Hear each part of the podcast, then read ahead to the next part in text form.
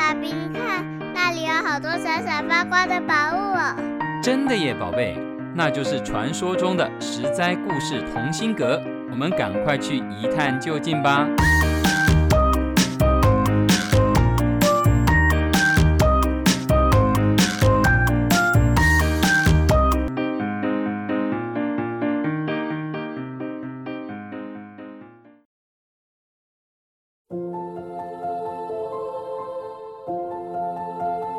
各位亲爱的大朋友、小朋友，你们好！故事同心阁，格格有故事。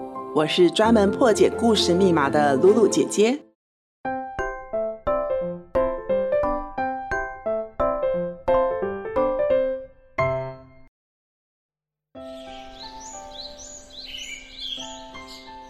唐朝的大诗人李白送他的朋友孟浩然远行的时候，曾经做了一首诗，叫做《送孟浩然之广陵》，其中有提到“故人西辞黄鹤楼，烟花三月下扬州”。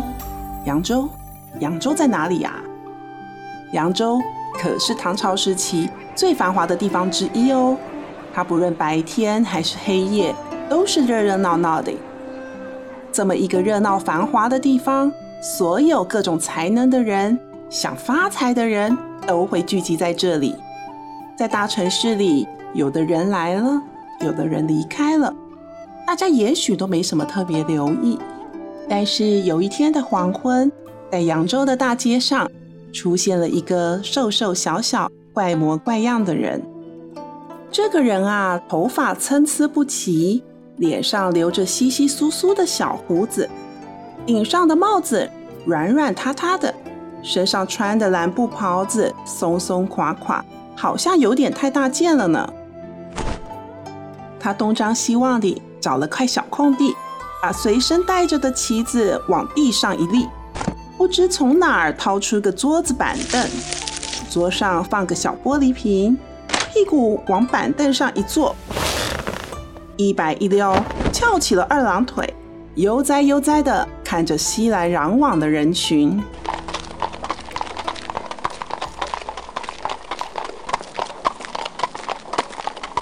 有人经过，好奇地瞄了一眼旗子，上面大拉拉地写着“有来有去一场空，空来空去也是空，空空空魔术师在此”。这在写什么呢？大多数的人走过、经过、看过，却不留步。终于，有个年轻女孩停下了脚步，清脆的声音问她：你这是在卖什么呢？不卖东西，我变魔术。我想看变魔术，你变给我看看吧。魔术师指着桌上的小玻璃瓶，你看看这个瓶子，任何东西只要放在它前面，我念个咒语就会被吸进去。我保证你从来没有见过这么神奇的魔术。女孩看着这个玻璃瓶，瓶口细细长长，瓶身圆圆的，只比大人的巴掌大一点。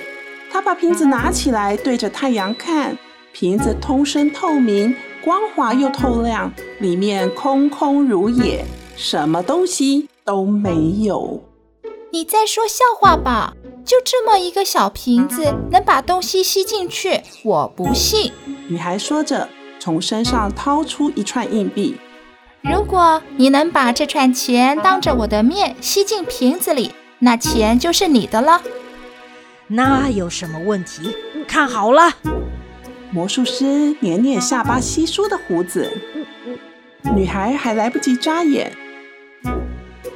他那一串本来还叮叮当当响的铜钱，瞬间就被吸进瓶子里了。女孩难以置信地举起瓶子，怎么刚刚还空空如也的瓶子里，竟然躺着她的那一串钱，只不过已经变成芝麻粒大小了。旁观的人觉得太奇妙了，纷纷掏出身上的钱，要来试试看魔术师的神奇玻璃瓶。目不转睛地看着一串又一串的钱币，纷纷被吸进瓶子里，变成一颗颗的芝麻粒，真是太不可思议了。这时候，有个牵着小毛驴的人大喊：“你的瓶子只能吸吸钱币这种小东西吧？我这头驴子你就没办法了。”“怎么会没有办法？你可别后悔啊！”魔术师说着，把瓶子对准了驴子，口中念念有词。就在众目睽睽之下，驴子瞬间被吸进玻璃瓶了，浓缩成一只蚂蚁的大小，在瓶子里爬来爬去。牵驴子的人气急败坏：“你把我的驴子还给我，还给我啊！”他和魔术师两个人就在大街上吵了起来，就连刚刚那些钱被吸进去的人也跟着吵起架来了。一群人越吵越大声，围观的人越来越多，整条马路塞得水泄不通。这时刚好有两个官员押着几辆运送粮食、钱币、货物的马车经过。前面怎么这么挤这么吵啊？官员下车问个究竟，听到魔术师只靠一个小小的玻璃瓶就把一堆人的钱和一匹小毛驴给吸进瓶子里。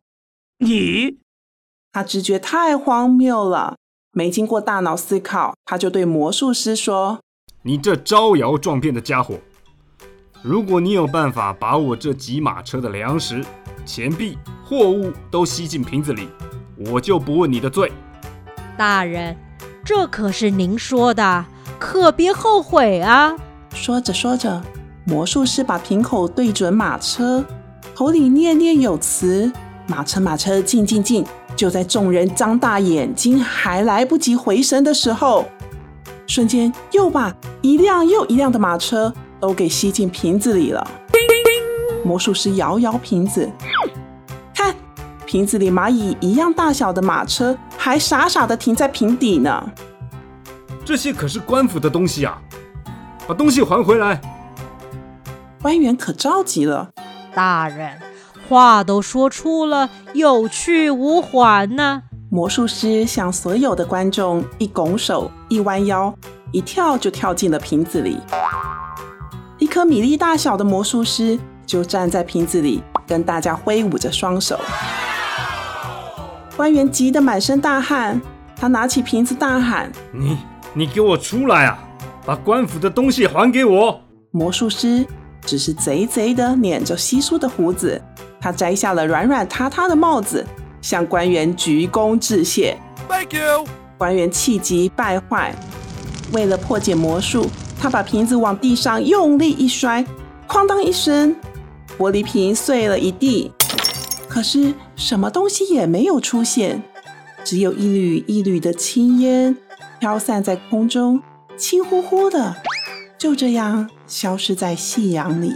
后来啊，扬州官府大街小巷，家家户户的搜索，依然找不到魔术师，也找不到消失的那几辆马车。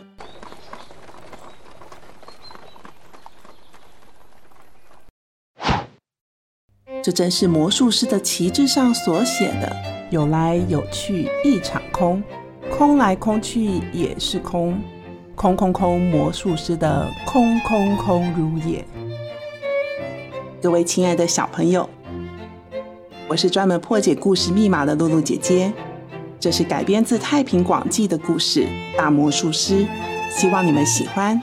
实在故事同心阁，我们下次再会喽。由实在实在网络教育学院制作播出。